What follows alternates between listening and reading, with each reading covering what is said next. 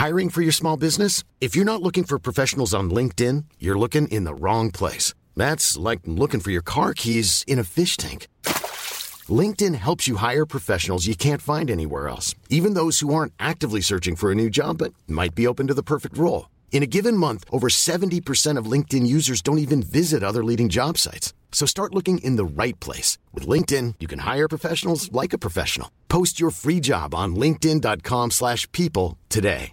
Everyone knows therapy is great for solving problems. But getting therapy has its own problems too. Like finding the right therapist, fitting into their schedule, and of course, the cost. Well, BetterHelp can solve those problems. It's totally online and built around your schedule. It's surprisingly affordable too. Connect with a credentialed therapist by phone, video, or online chat, all from the comfort of your home. Visit betterhelp.com to learn more and save 10% on your first month. That's BetterHelp H E L P. Millions of people have lost weight with personalized plans from Noom, like Evan, who can't stand salads and still lost 50 pounds. Salads, generally, for most people, are the easy button, right? For me, that wasn't an option. I never really was a salad guy. That's just not who I am. But Noom worked for me. Get your personalized plan today at Noom.com. Real Noom user compensated to provide their story. In four weeks, the typical Noom user can expect to lose one to two pounds per week. Individual results may vary. سلام. این ویدیو هم از ویدیوهایی که چند ماه پیش ضبط شده. قبل از محسا ضبط شده تولید شده و الان داره با یه فاصله منتشر میشه. واقعا در دنیای دیگری درست شده این ویدیو. درباره موضوع مهمی هم هست. درباره اینه که جامعه شیلی با بحرانی که در قرن بیستم داشت چه کرد؟ خیلی سوال به نظرم جالبیه و حالا از چند جا میشه به این سوال برگشت. احتمالا ما هم نگاه های مختلفی به این ماجرا می‌کنیم. این جوابیه که بیشترش از حرفهای جرد دایموند و کتاب آشوب جرد دایموند آمده. ببینید ویدیو رو و امیدوارم که بپسندید.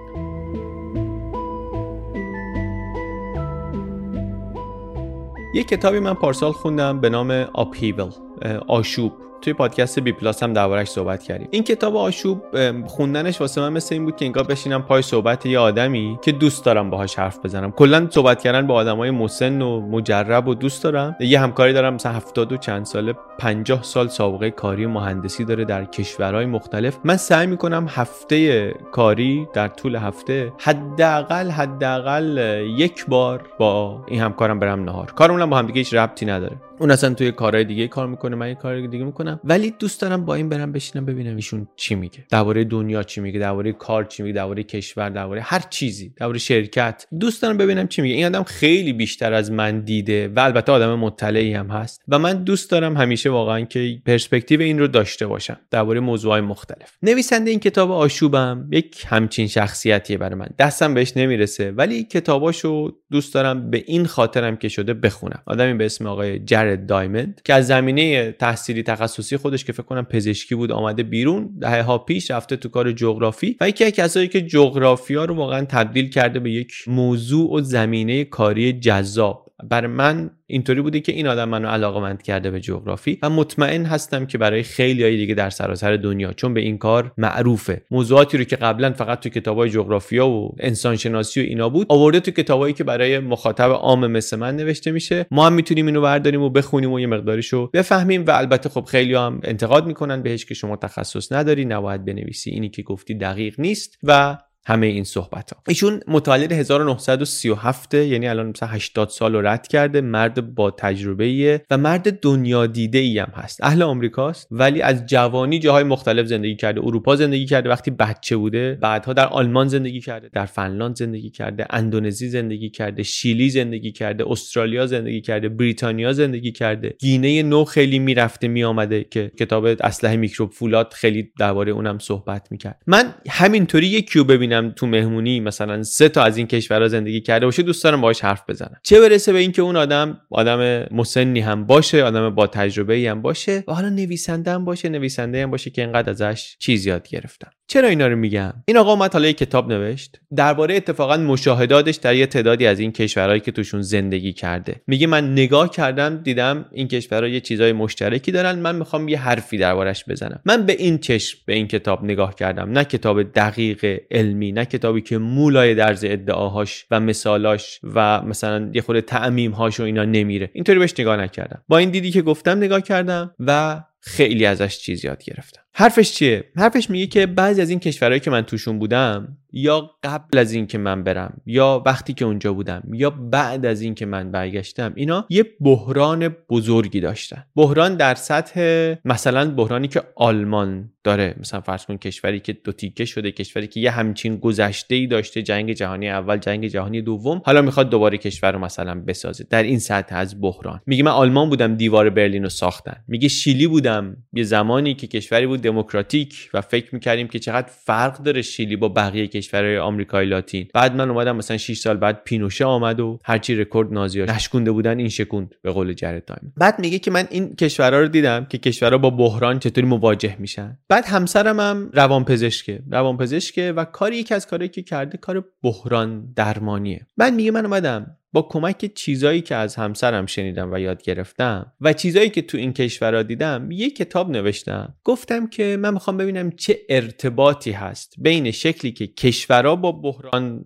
مواجه میشن و شکلی که ما میگیم آدما باید با بحران مواجه بشن. یک فریم ورکی داریم ما وقتی که میگیم آدمی با یه بحران بزرگی مواجه میشه بحرانی که با اون چیزایی که همینطوری توی جعبه ابزارمون داریم نمی‌تونه حلش کنه. مثلا اگه یک آدم یک عزیزی رو از دست بده این بحران نیست. ولی اگه اینو مثلا در یک اتفاق دراماتیکی از دست بده این تبدیل می‌تونه بشه به بحران. خب؟ و اون وقت شما راه حلایی که همیشه تو جعبه ابزارت داری کارهایی که همیشه می‌کنی اونا دیگه اینجا جوابگو نیست. یک حرکت جدیدی لازم داری. سراغ یه چیزهایی باید بری که تا حالا نرفتی و اصلا فکر نمی‌کردی که لازمت بشه. کشورها هم همینطورن میگه. کشورها هم همینطورن یعنی شباهتایی بین این هست. ببینیم آدما با بحران چه می‌کنن چی بهشون میگیم قدماش چیه گزینه‌هایی که جلوشونه چیه. و این چی به ما میگه درباره داستان کشورهایی که در بحرانهای بزرگ بودن و هستن. می‌خوام مقایسه کنیم. بعد ببینیم آیا میشه گفت همین چیزهایی که برای آدما هست مثلا معادلش هم ارزش برای کشورها هم توصیه میشه یا هم ارزش و معادل و شبیهش و کشورها هم کردن و جواب گرفتن؟ ایده خیلی ایده جالبیه. درباره اینکه چقدر حرفا همش دقیقه چقدر اطلاعات همش کاملا درسته یه مقدار صحبت هست. متدش هم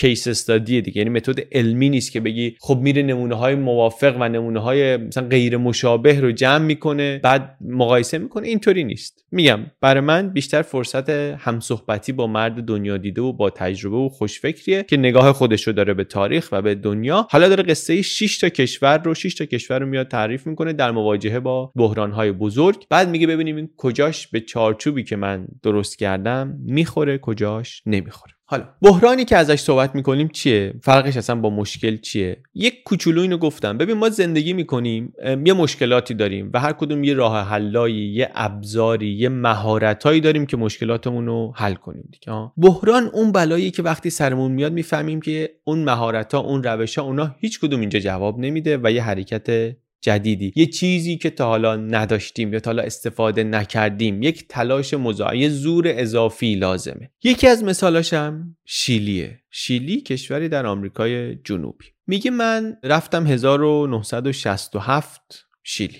رفتم شیلی و به من می‌گفتن دوستام که شیلی با بقیه آمریکای لاتین فرق می‌کنه. شیلی یه تاریخچه طولانی داره از حکومت دموکراتیک. هر از گاهی کودتاهای نظامی کم خشونتی میاد. ولی اینجا پرو نیست آرژانتین نیست. یک دموکراسی پایدار داره. مردم شیلی هم بیشتر خودشون رو با آمریکا و اروپا مقایسه می‌کردن تا با همسایه هاشون در آمریکای لاتین. حرفا البته حرفای علمی نیست دیگه. منبعی هم داره نمیده. میگه دوستم گفت. خب برخوردمون با کتابم در سطح ادعای کتاب باید باشه. ولی میگه که من 6 سال بعد از سفرم 1973 در شیلی کودتای نظامی شد که از نظر سطح خشونت شکنجه ها خونریزی اینا یه سور زد به همه. در کودتای نظامی 11 سپتامبر رئیس جمهور منتخب دموکراتیک شیلی در کاخ ریاست جمهوری خودکشی کرد. قتل کشتار شکنجه در مقیاسی وسیع. اصلا یه روش های شکنجه های روانی و بعد تبعید و آزار و یه سیستم بسته واقعا واقعا کم سابقه ای در خارج از کشورم. این حکومت نظامی جدید شروع کرد به ترور مخالفین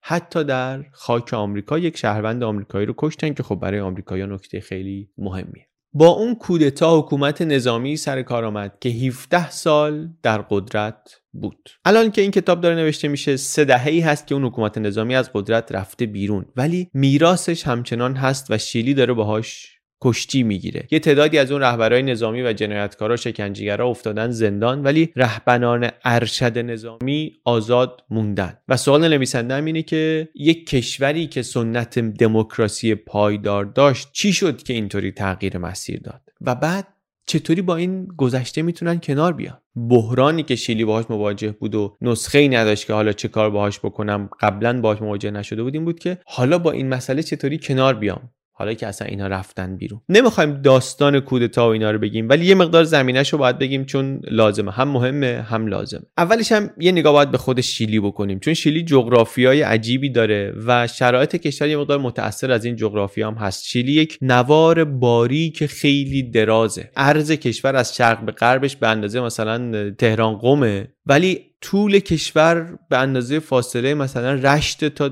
نایروبی 4800 کیلومتره. اینقدر درازه. بعد همسایه هم خیلی کم داره. مرز مشترک کلا کم داره. همه غرب و جنوبش دریاست. شمالش اون نوک مثلا یه مرز کوتاهی داره با پرو که اونم وسط بیابون خشکی از خشکترین صحراهای دنیاست. شرقش هم یه مرز درازی داره با آرژانتین. که یه قسمتش هم مثلا کوهستانیه. شمال شرقش هم مرزی داره با بولیوی تو همون صحرای خشکی که مرز پرو هست. از زمانی که استقلال پیدا کرده شیلی تنها جنگ خارجی هم که داشته با همین همسایه های شمالیش بوده. البته کشور بزرگ و گسترده هست ولی تمرکز داره کشاورزی و زندگی و جمعیت و همه اینا یه جایی در یه دره مرکزی اطراف سانتیاگو پایتخت. ولی کشور بزرگ و کشیده است. به جز این گستردگیش خیلی هم یک دسته. این یک دستی هم کمک کرده که پایدار بمونه. پس مرزهای زیاد با کشورهای مختلف اونیا نداشتن و یک دستی کشور یک دستی جمعیتی کشور کمک کرده پایدار بمونه. یک دستیش هم به خاطر اینه که بیشترش اینا اسپانیایی هایی بودن که اول آمدن و اینجا موندن. خیلی دیگه از جاهای دیگه یا از بومیا کسی نبوده و نیامده و قاطی اینا نشده. اینا تفاوت های اصلی شیلی با کشورهای دیگر در منطقه آمریکای لاتین. بعضی کشورم خوبه. از کشاورزی و ماهیگیری و معدن و صنعت و یعنی جغرافیایی و جمعیتی و تاریخی شیلی تقریبا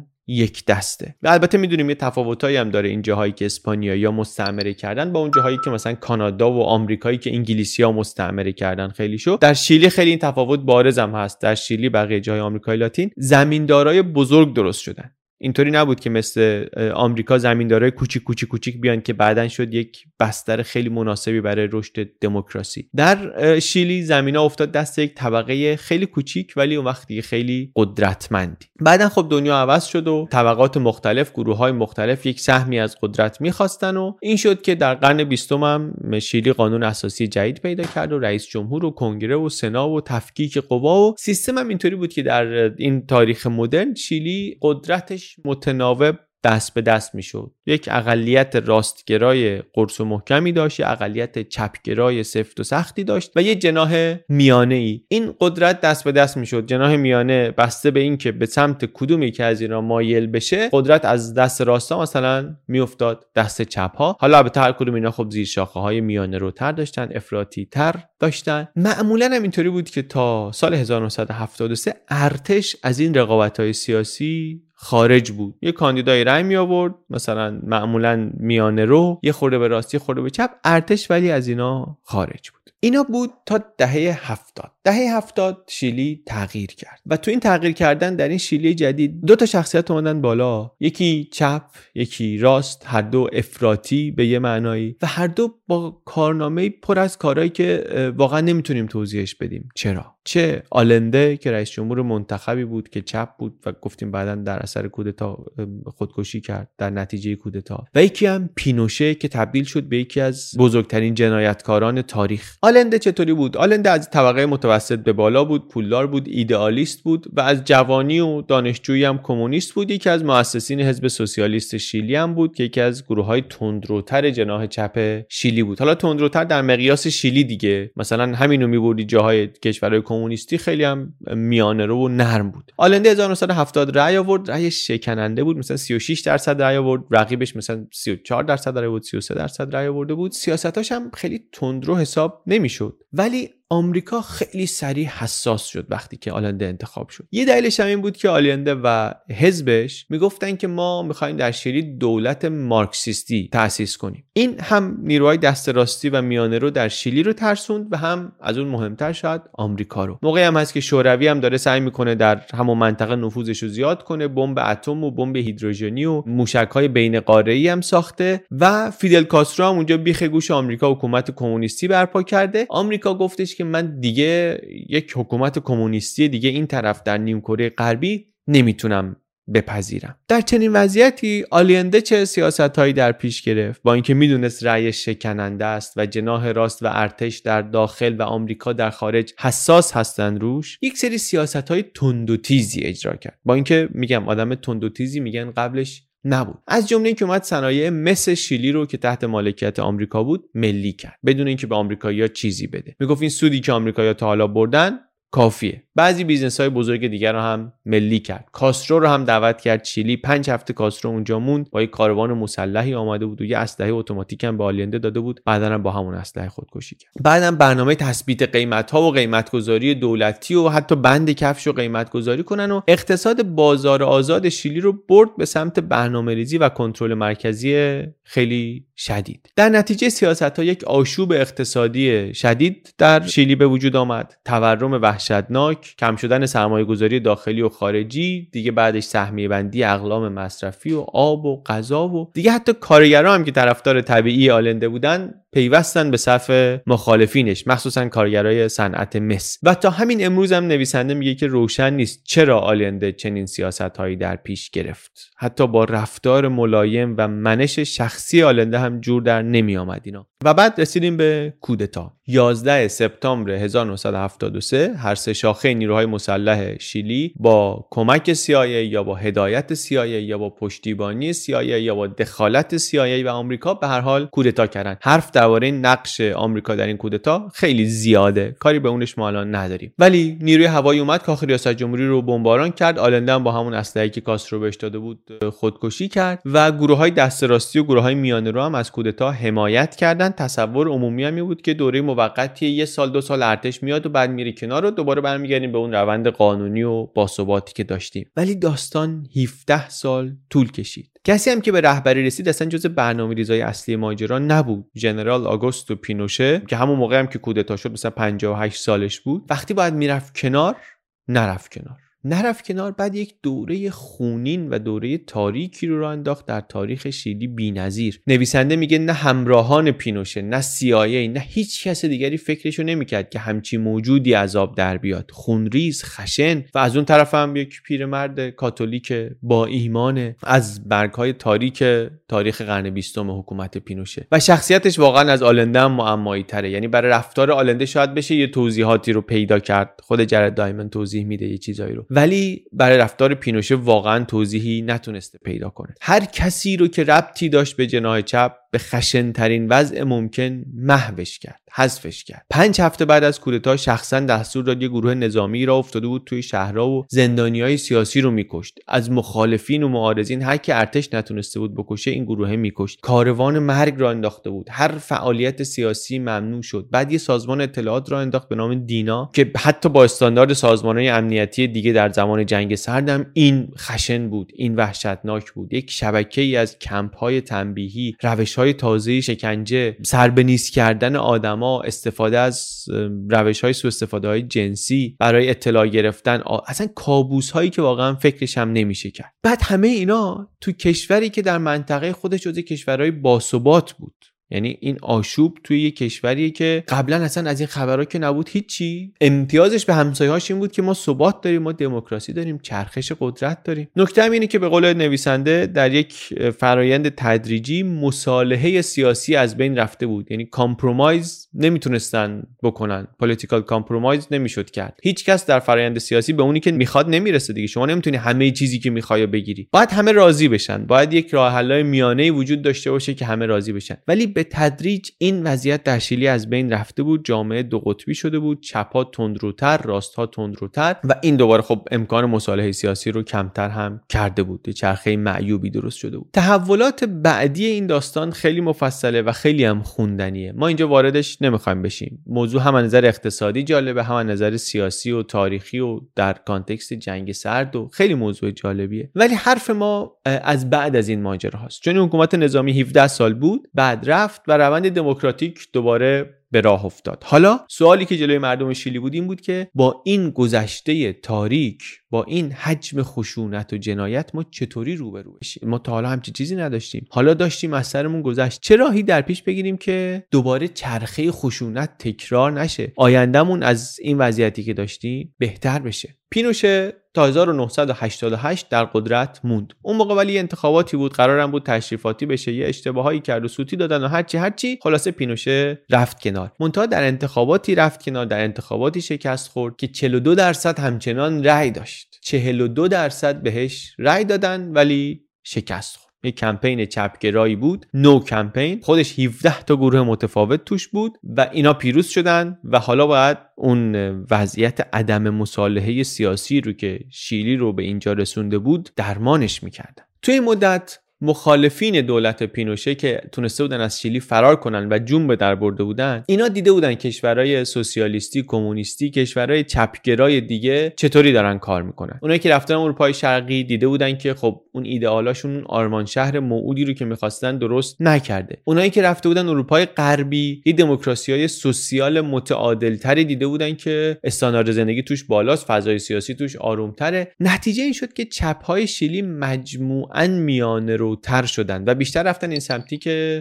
خب اهدافشون رو با مذاکره و مصالحه و روند قانونی و این چیزا به دست بیارن یا پیگیری کنن چیزی که واقعا قبل از کودتا به تدریج از بین رفته بود. یه کار سختی هم که ولی باید می‌کردن این بود که به میان روها و به دست راستی ها نشون بدن که لازم نیست ازشون بترسن. قرار نیست اینا همون کارهایی رو که آلینده کرده بود دوباره تکرار کنن. برای همینم میان روها و چپ ها ائتلاف کردن گفتن اصلا ما اگه برنده بشیم که برنده شدن ریاست جمهوری رو متناوب می‌کنیم بین چپ و میان رو دست به دست بشه. و بعدم می‌ذاریم اولین رئیس جمهور اصلا اگه برنده شدیم از حزب مثلا دموکرات مسیحی باشه. فهمیده بودن که واقعا بدون مصالحه بدون اینکه به یک نقطه ای که توافق همه باشه برسن نمی‌تونن برگردن به قدرت. برگردن دوباره کشور میفته تو یک چرخه خشونت میشه. تونستنم چرخش قدرت رو حفظ کنن یعنی برگردونن شرایط به اون چیزی که قبلا بود. همینطوری تا سالهای مدت یک سوسیالیستی رئیس جمهور می‌شد یه مدتی که از حزب دموکرات مسیحی یه مدت یک دست راستی رئیس جمهور می‌شد. همینطوری به آرومی انتقال قدرت میچرخید یعنی همه حواسشون به همکاری و مصالحه سیاسی هست. چیزی که هنوزم در آمریکای لاتین نادره واقعا کمه. و شرایط اقتصادی شیلی هم تو این سالها کم کم بهتر شد. یعنی متوسط درآمد در شیلی 1975 19 درصد متوسط درآمد در آمریکا بود. 2000 شد 44 درصد. مشکلات جدی البته هنوز هست نابرابری زیاده تحرک اجتماعی کمه مشکلات جدی دیگری هم هست. ولی موضوع الان اینجا این نیست. موضوع اینه که یه بار دیگه. شیلی با اون داستانی که در زمان پینوشه داشت چه کرد؟ و یه مشکل خیلی بزرگتر برای شیلی اینه که با پینوشه چه کنیم؟ چون مثل اینه که کتاب از قول یه نفری میگه فکر کن شما هیتلر بعد از اون همه جنایت شکست بخوره ولی خودکشی که نکنه هیچ. همچنان مثلا فرمانده کل قوای آلمان بمونه. مخالفین هیتلر بیان سر کار هیتلر هنوز یه مقدار قدرت داشته باشه. پینوشه اینطوری بود. در قدرت بود. یه قانونی گذاشته بود. سناتور دائم العمر شده بود. یه مقدار قدرت رو هنوز داشت. بعد 42 درصد مردم هم میخواستنش. نتیجه مثبت گرفته بودن از سیاست های اقتصادیش. تهدید یعنی همچنان جدی بود. برای همینم مصرتر شده بودن گروه های سیاسی در اینکه همکاری و مصالحه رو رها نکنن. حتی در مسئله پیگیری جنایت های زمان پینوشه که خیلی قربانی داشت و خیلی هزینه داشت برای خیلیا این موضوع حساسی شده بود. اولین رئیس جمهوری که بعد پینوشه آمد گفت می‌خوام عدالت رو تا جای ممکن برقرار کنیم. یعنی پیگیری کامل پیگیری همه جانبه بازداشت و محاکمه همه کسانی که در دوره خونین دست داشتن اصلا همچین چیزی نبود. همین رئیس جمهور در تلویزیون تقریبا در حالت گریه آمد از مردم طلب بخشش کرد. حتی یه صحبتایی شد از محاکمه پینوشه. ولی آخرش هم می‌دونیم پینوشه رفت لندن برای سفر پزشکی. اونجا یه قاضی اسپانیایی حکم داد که بگیرنش. اول گفتن نه این آدم کشتن و شکنجه و اینا از وظایف حکومت بوده. بعد که دیدن اینا به جایی نمی‌رسه گفتن نه این خیلی پیره خیلی مریضه برای این دادگاه ها از اون به بعد عکسی ازش نمیذاشتن کسی بگیره یا بیرون بیاد بجز اینکه مثلا رو ویلچر نشسته باشه. یه مدت در بریتانیا حبس خانگی بود. بعد برش کردن شیلی همچی که رسید در هواپیما اومد پایین رو ویلچر پیاده شد و خیلی سر حال و و البته نهایتا یه پرونده دیگری در شیلی براش به جریان افتاد. هم جرائم مالی هم قتل. بعدم حبس خانگی نهایتا 91 سالگی مرد. به خاطر ولی جرائم مالی در حبس خانگی بود. سالهای آخر همسرش و فرزندانش اینا هم بازداشت بودن. ولی نکته که اون محاکمه تاریخیه که خیلی انتظارش داشتن اتفاق نیفتاد. آدمای زیادی افرادی گروههایی به خاطر مشارکت در جنایت های دوره پینوشه محاکمه شدن. ولی یک روند طولانی و فرساینده و کندی بود و هست. اینا موضوع ما نیست. اینا مقدمه ایه که ما باید بدونیم برای اینکه حرف نویسنده رو بفهمیم. حرف نویسنده چیه؟ اینه که شیلی با این بحران چه کرد؟ با اینکه آقا ما با این حکومت پینوشه چه کنیم؟ با جامعه که 42 درصدش بعد از همه این قصه ها همچنان نظرشون به طرف مثبته چه کنیم؟ چرا مثبته؟ نه به خاطر اینکه اون جنایت ها رو نمی‌دونن. به خاطر عملکرد اقتصادی اون دولت شاید. اون حکومت آدمکش برای یک گروه قابل توجهی از مردم واقعا حداقل عملکرد اقتصادیش خوب بوده. برای ما از این فاصله تاریخی و از این فاصله جغرافیایی شاید جوابش راحت باشه که میگیم بله بدیایی داشت خوبیایی هم داشت. ولی شما وقتی یه رفراندوم بله خیر بذاری جلو مردم دیگه نمی‌تونی بگی. آره ولی البته نه. نه ولی البته اونطوری که نگاه کنی. دو تا جواب داری. یا باید بگی آره یا باید بگی نه. و در جواب 42 درصد گفتن آره. 42 درصد گفتن آره. و نکته اینه که بین اونایی که هم زمان آلنده رو دیده بودن هم زمان پینوشه رو دیده بودن این گرفتاری بزرگتر و مهمتر هم بود. این یک معضل و معمای اخلاقی بزرگ بود. هنوز شیلیایا با این معضل و معمای اخلاقی مواجهن که چطوری سویه های مثبت و منفی اینو کنار هم بسنجن. ممکنه یه جواب ساده شما بگی چرا باید جنبه های مثبت و منفی رو بسنجن؟ چرا نباید تعیین کنن که اون دولت نظامی هم جنایت کرد هم از نظر اقتصادی تونست تغییرات مثبت ایجاد کنه تا حدودی؟ ولی یادمون باشه 42 درصد گفتن پینوشه بیاد. یعنی بخش مهمی از جامعه شیلی درک و خاطره و نظرشون از دوره پینوشه مجموعاً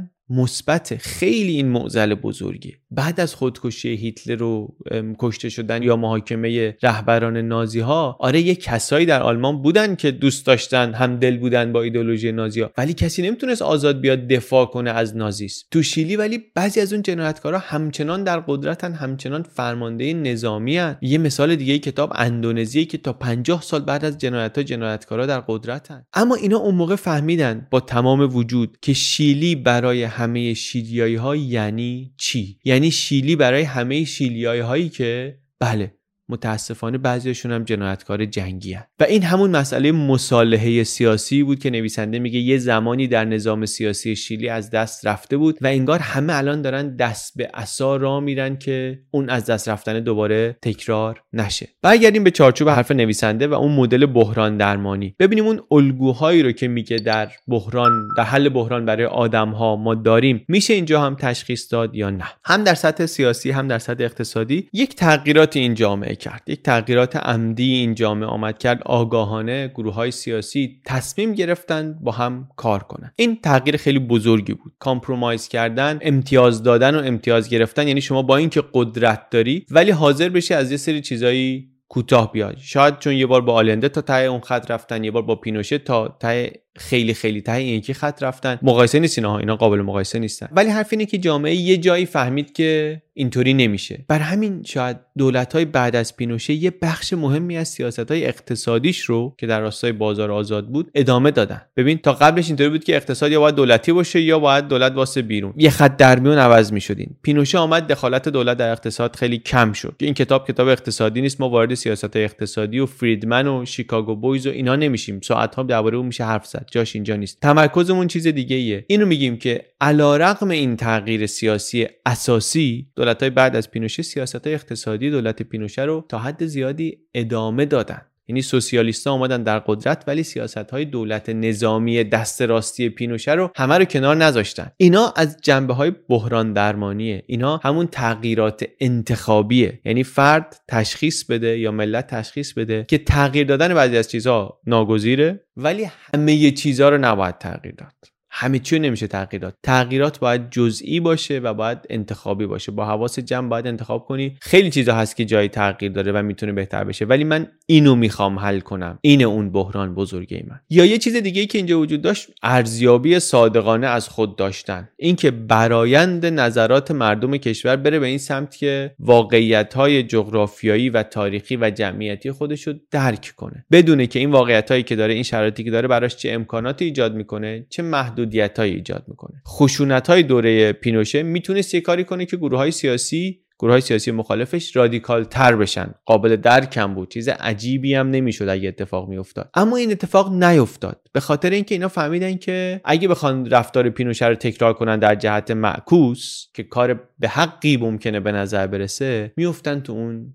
چرخه. مخصوصا که اقلیت انکار ناپذیری همچنان طرفدار پینوشه بودن مثال شیلی برای من تو این کتاب مثال جالبی بود. توی اپیزود پادکست مثال فنلاندش رو گفتیم و مثال ژاپنش رو گفتیم. مثال شیلی هم به نظر من جالب بود. و کلا اینطوری بود واسه من که خب تاریخ چی می‌تونیم یاد بگیریم؟ برای چی تاریخ می‌خونیم؟ بعضیا میگن هیچی. بعضیا میگن هر چی شما بگی میگن که خب اونجاش اینطوریه. اینش فرق می‌کنه. این که شرایطش مثل اون نیست پس نمیشه مقایسه کرد. هیچ نتیجه نمیشه گرفت. اما بعضیا مثل جرد دایموند تفاوت‌ها رو می‌دونن و میپذیرن. ولی میگن از کنار هم دیدن کشورها و کنار هم دیدن آدما میشه چیز یاد گرفت. از تماشای اینکه کشورها چطوری بحرانشون رو مدیریت می‌کنن اونم بحرانهایی در این سطح رو میشه یک تمهای مشترکی پیدا کرد علیرغم همه تفاوت‌ها و ساده ها و ها این تمها رو تو کتاب توضیح میده پذیرش اینکه ما بحران داریم یکیشه در مقابل اینکه نما قربانی هستیم اینکه همه بد ما رو می‌خوان همسایه هامون علیه ما هستن اینا کمکی نکرده به کشورها. پذیرش بحران یه قدم بزرگ مشترک انگار توی همه کشورهایی که بحران اینطوری رو پشت سر گذاشتن. یه چیز مشترک دیگه اینه که اینا فکر نکردن که نه همه چی خرابه همه چی رو باید عوض کرد باید بکوبیم از نو بسازیم. همونطوری که درباره آدم بحران زده هم میگه این ممکن نیست درباره کشورها هم نیست. به جاش آمدن گفتن اون مشکل اساسی ما اون ابر بحران ما اینه. اینو جدا کنیم به این بپردازیم. و این خیلی وقتا مثل همین شیلی بعد از پینوشه معنیش اینه که با یک زخمای عمیق دردناکی باید کنار بیایم به خاطر اینکه به این نمی‌خوایم الان بپردازیم. به چیزهای دیگه می‌تونیم بپردازیم. یا چیز دیگه توی حل بحران آدم ها میگیم کمک گرفتن از دوست ها هم ارزش رو توی حل بحران ملت ها و کشورها میگه الگو گرفتن از بقیه کشورها. اینکه بقیه کشورها چطوری مشکلشون رو حل کردن. مستقیم رفتن و درس گرفتن و کمک گرفتن از کشورهای دیگه. یک تم دیگه دیگه که مشترکه مسئله هویت ملیه. کتاب مثالاش بیشتر از این ستاست اندونزی رو مثال می‌زنه که مثلا خب کشور جوونی که باید هویت ملی رو بسازه. یا استرالیا رو مثال می‌زنه که هویت ملیشو باید بازسازی کنه باید بازنگری می‌کرده. یا ژاپن رو مثال می‌زنه یا شیلی رو مثال می‌زنه که اینا هویت ملی رو داشتن و حفظ کردن و اتفاقا همون رو کردن نقطه قدرت و قوتشون و ازش استفاده کردن در عبور از بحران. این موضوع رو من یه خورده اینجا سعی کردم خلاصه بگم ولی این یکی از 6 تا مثال کتاب آشوب بود. بحث یه خورده مفصل تر توی پادکست بی پلاس گفتیم. هم چارچوب بحث رو توضیح دادیم همون چک لیستش رو گفتیم و هم مثال فنلاند و مثال ژاپنش رو یه مقدار عمیق تر گفتیم. همه مثالاش اگه می‌خواید بخونید که پیشنهاد می‌کنم بخونید و ببینید چون همشون نکته جالب داره و هیچی نداشته باشه یه خلاصه خیلی خیلی جالب و کاربردی بهمون میده از بحرانی که این کشور رو باش دست و پنجه نرم کردن پیشنهاد می‌کنم کتاب آپیول کتاب آشوب از جرد دایمند رو مطالعه کنید من علی بندری این کانال یوتیوب بی پلاس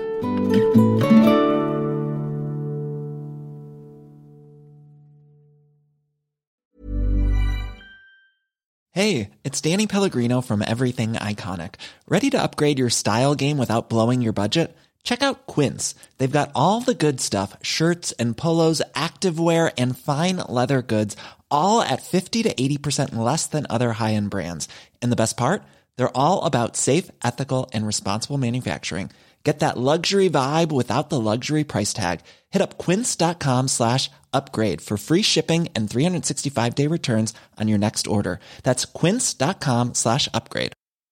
Confidence starts with loving who you are. And when your skin feels nourished and glows on the outside, you naturally radiate confidence from the inside. Give your skin a glow up with Osea's clinically proven Mega Moisture Duo. This ultra hydrating body care features two of Osea's best sellers, Undaria Algae Body Oil and Undaria Collagen Body Lotion. These seaweed powered heroes use skincare level ingredients normally reserved for your face for results you can see and confidence you can feel. Osea has been making clean, clinically proven seaweed infused face and body care products for over 28 years. This luxurious skincare is vegan, cruelty free, and climate neutral certified, so you never have to choose between your values and your best skin. Glow from the inside out. Get 10% off your first order with code GLOW at OseaMalibu.com. That's O S E A Malibu.com code GLOW.